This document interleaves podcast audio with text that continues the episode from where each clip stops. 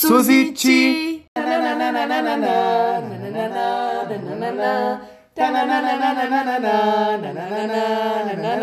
Olá, pessoal! Oi, menina Chirubo! Tudo bom? Hoje o podcast Suziti trouxe uma novidade pra vocês aqui no meio de cachorros, no meio da...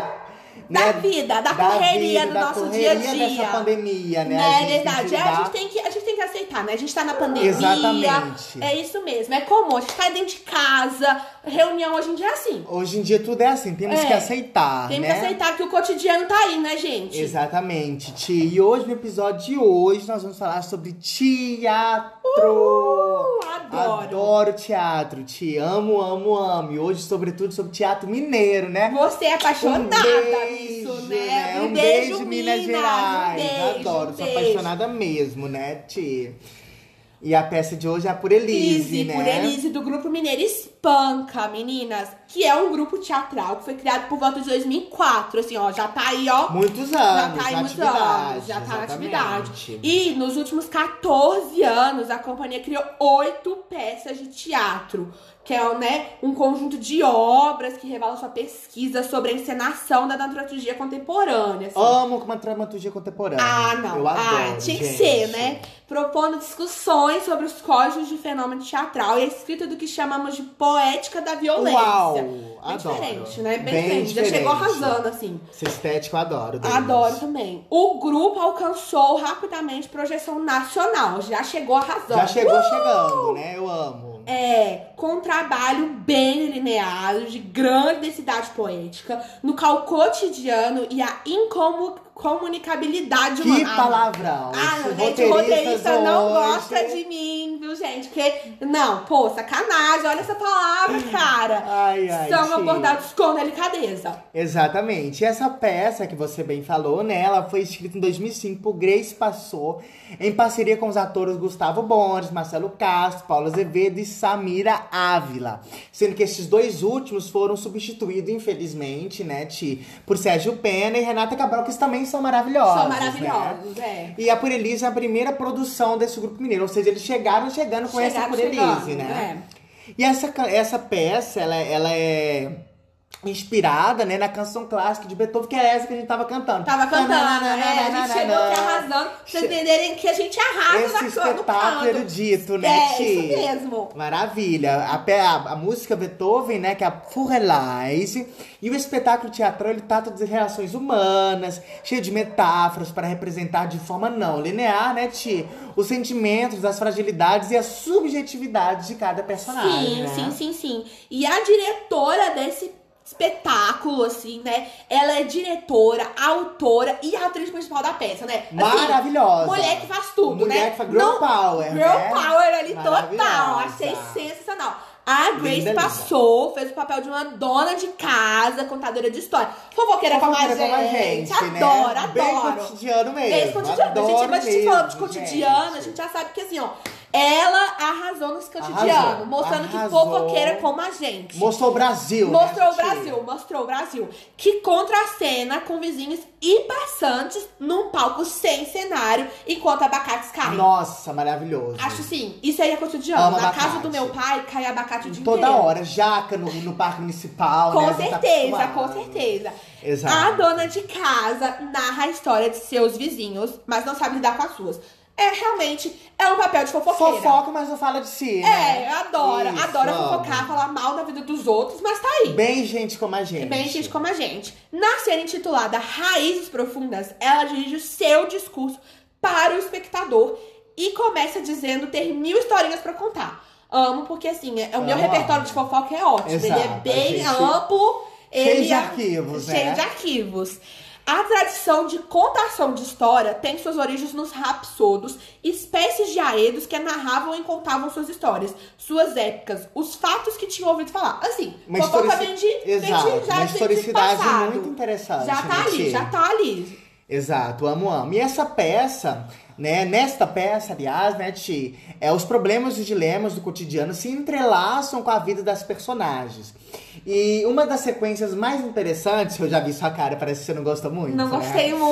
Uma das sequências mais bonitas, assim, dessa peça é o diálogo da personagem, né? Que a mulher Perdida, que tem um vestido maravilhoso, aquele vestido vermelho. Eu não gostei muito não, mas eu vou falar que assim, o figurino tava bom. O figurino é show, tava bom, fala tava sério. Show, tava nossa. Show, tava show. E é esse diálogo entre a mulher perdida e a dona de casa que a gente vai pôr agora pra eles poderem conferir direitinho, fica né? aí com um trechinho dessa peça que, né? Exato. Dividiu opiniões. Dividiu opiniões.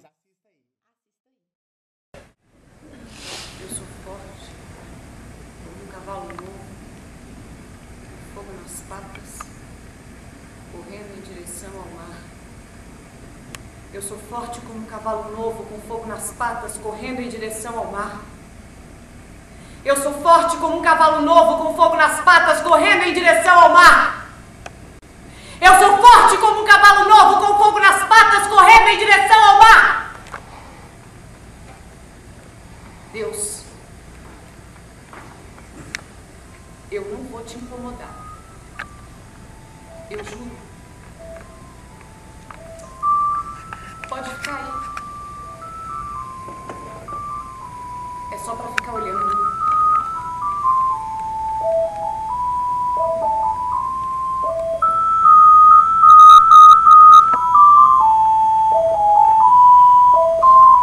É que eu ainda tô sentindo muito.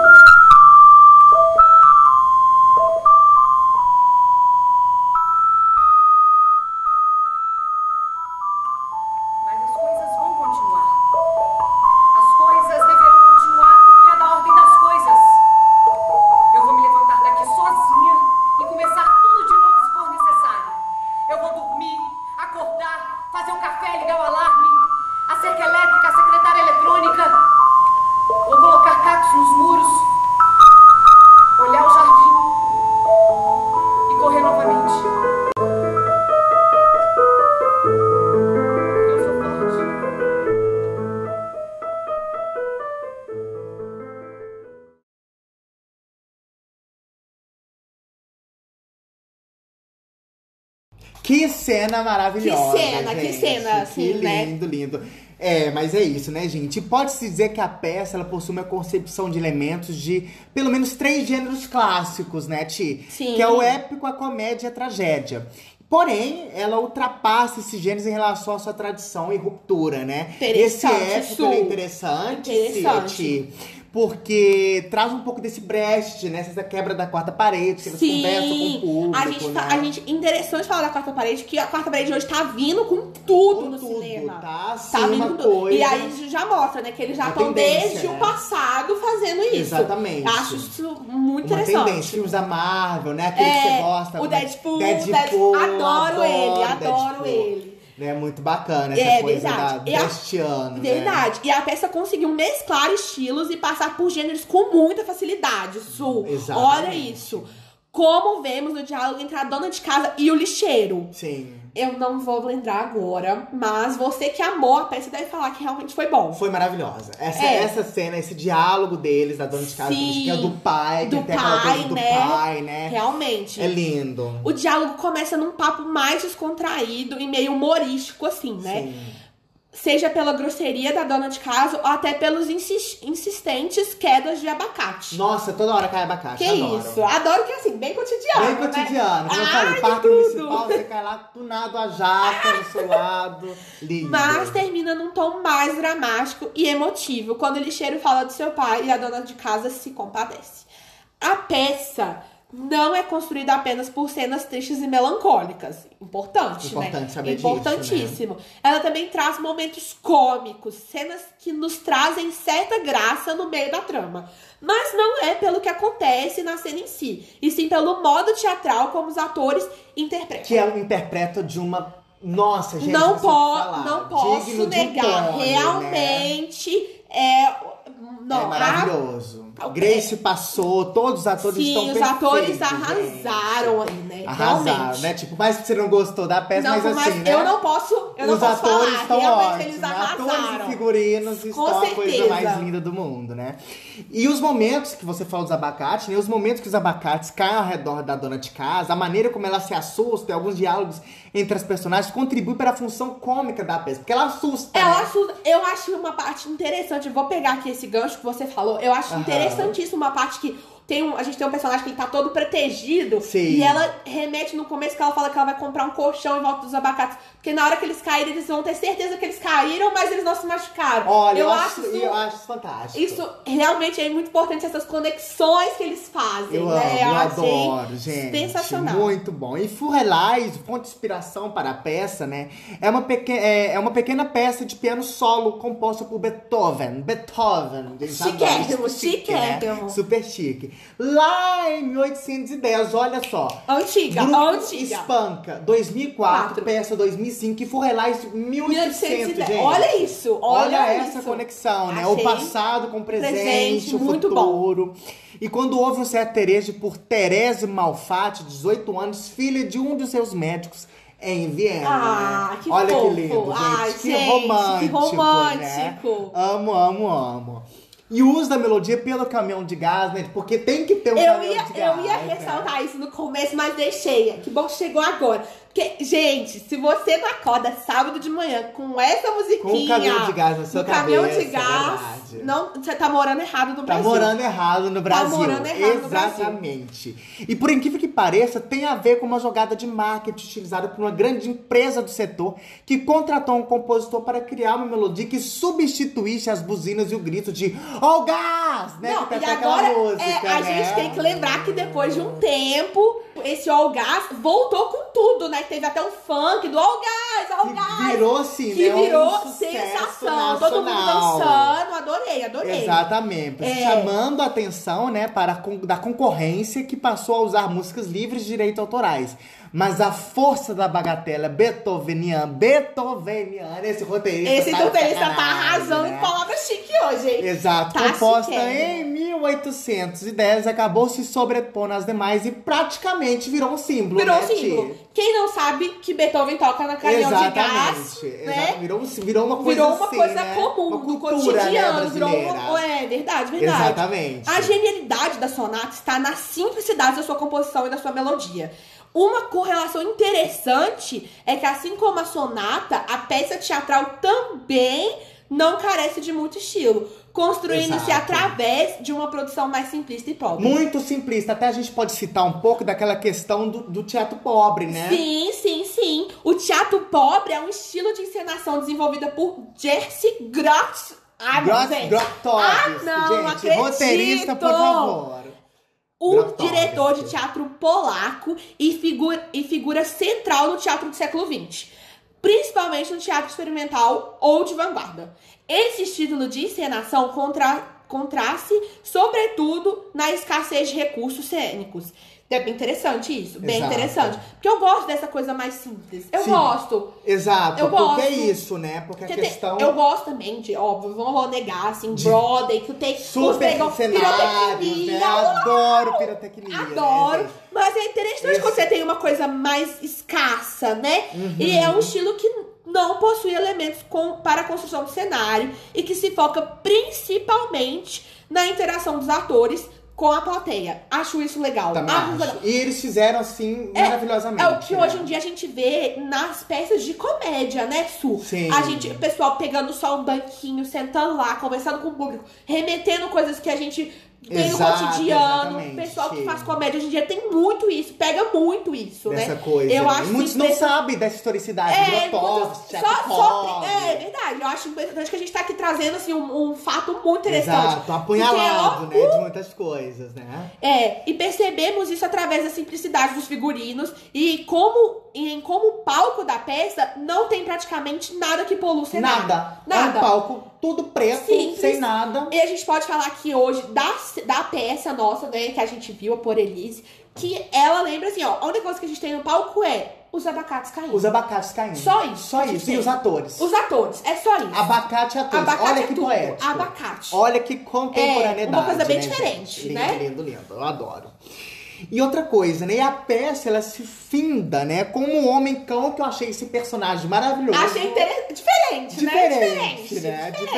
E se finda com um homem-cão encerrando o espetáculo no tom didático, né? Que ele fala, ele late falando, né? Eu acho isso maravilhoso. Diferente. Custei entender. Vou falar que eu não sou burra, não. Mas, assim, custei entender. Realmente... É. Dá pra levar, né? Dá pra levar. Ok. Aí ficam aí agora, pessoal, com essa partezinha dele falando. Com essa parte dele falando, que é o cuidado com que se toca. É linda essa cena, gente. É muito diferente. Confira agora. Cuidado com o que toca! Com a capacidade que já a gente tem de desenvolver! Com o amor que espanca doce! Cuidado! Faça isso! Por mim! Por mim! Por mim! Por mim! Eu adoro essa cena, Ti. Você... A gente vamos deixar os comentários agora. Eu adorei essa cena. Pra mim, essa peça é tudo.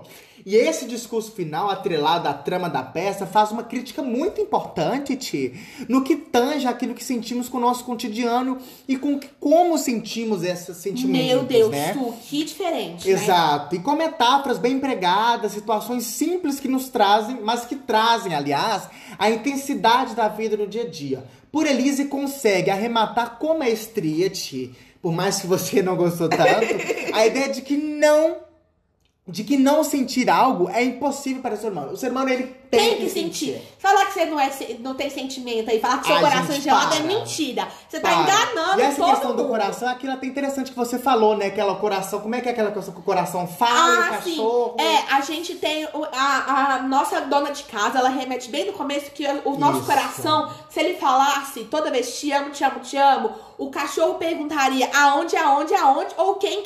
Exato. Então, isso acho bem interessante, né? Eu acho isso... Diferente, né, Ti? Enfim, mas, gente, eu amei a peça, Ti. Ai, Ti, eu vou falar até dividir opiniões por isso. Eu não gostei muito. Me senti burra por um tempo. E olha que depois a gente veio, assim, arrematando, lendo o roteiro. Mas, assim, eu custei entender algumas relações.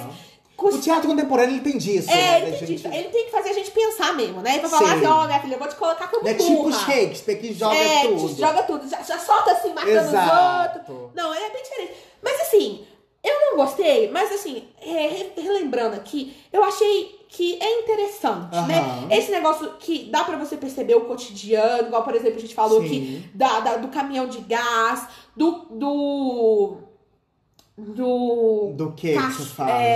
abacate caindo, do parque municipal. Igual eu falei pra você, na casa do meu pai tem um pé de abacate. E a gente teve que cortar o pé de abacate. Porque quebrava o telhado. De tanto abacate cair. E é bem interessante quando ela fala assim, vou colocar aqui o colchão pra o abacate não ficar sentindo na hora que ele cair. Mas é realmente assim, gente, que se você não coloca o colchão pra amortecer a queda, ele vai quebrar seu telhado. Genial essa ideia dela. Achei muito bom. Mas é isso, né, meninas? Eu não gostei, infelizmente, mas eu acho que eu posso dar outra chance. Outra chance de assistir. Vai ao vivo. A gente tá em pandemia, quando ela for ao vivo, a gente vai assistir. Vai que uma hora eu viro falar. Exato. Realmente, acho que foi pela sensação de não ser ao vivo. Pode ser, isso influencia muito, né, porque às vezes você tá lá no momento do presencial. Ela joga com a plateia e você até arrepia. Sim. Menina, eu ia ficar chocada. Influencia bastante, influencia muito, né? Eu gostei muito da peça, sabe, gente? Traz essa coisa do toque também, é muito interessante na peça, né, Ti? Porque ela toca muitas pessoas, tem personagens que não gostam de ser tocado. Verdade. Né? Aquele personagem que você falou que ele tem uma coisa do colchão, né? É justamente que eu tenho uma parte que você falou do toque. É domador de animais. Ele fala assim pra mulher... ela pergunta assim, por que você trabalha com isso, né, com essa roupa? E ele vira e fala assim, você vai ver por quê. E uma hora ela vai lá e bate nele, fica com raiva, ou uma coisa assim, né, bem diferente, uma emoção, um fogo tá ali, fogo. Né, uma chama. Realmente, achei interessante. Eu também achei interessante, essa coisa do toque, ela tá muito presente, né, eu acho muito interessante essa peça, né. Eu acho que vocês devem assistir, pessoal. Essa peça é linda, vocês vão amar. Essa coisa do teatro pobre é sensacional. De só os atores e palco, sabe? Importante, assistam depois de passar a pandemia, tá? Por favor. E Grace, por favor, traz essa peça pós-pandemia ao vivo pra gente. Sim, por favor. A gente quer ir, Grace. por favor. Por favor, Grace. Enfim, pessoal, é isso. Meninas, muito obrigado. Foi muito bom tá mais uma vez aqui, né, Su? Foi muito bom. Nossa, foi sensacional. Tia, adorei. Eu amo estar com o pessoal. Ainda mais falando de teatro. Teatro, porque você adora, é uma coisa que você adora, né? Eu amo teatro. Não, Su não acho pode que o meu falar. Sonho era ter sido atriz. Infelizmente, eu não fui. Mas, nossa, meu sonho era. Ah, não. Que isso, tá? Tá muito nova pra falar que o sonho não pode ser realizado. Exatamente. Vai que, né? É, exatamente. Mas foi muito bom, meninas. Espero que vocês tenham gostado muito do podcast de hoje. Muito obrigado. Porque, assim, foi sensacional. Foi sensacional, gente. É isso, então... Fique aí com Deus, com os orixás, com todo mundo. E com 1000 beijos e queijos e abraços. Exatamente, é um beijo. Bom final de semana. Bom final de semana e um beijo da Suzy. Beijo e da Ti. Beijo, meninas.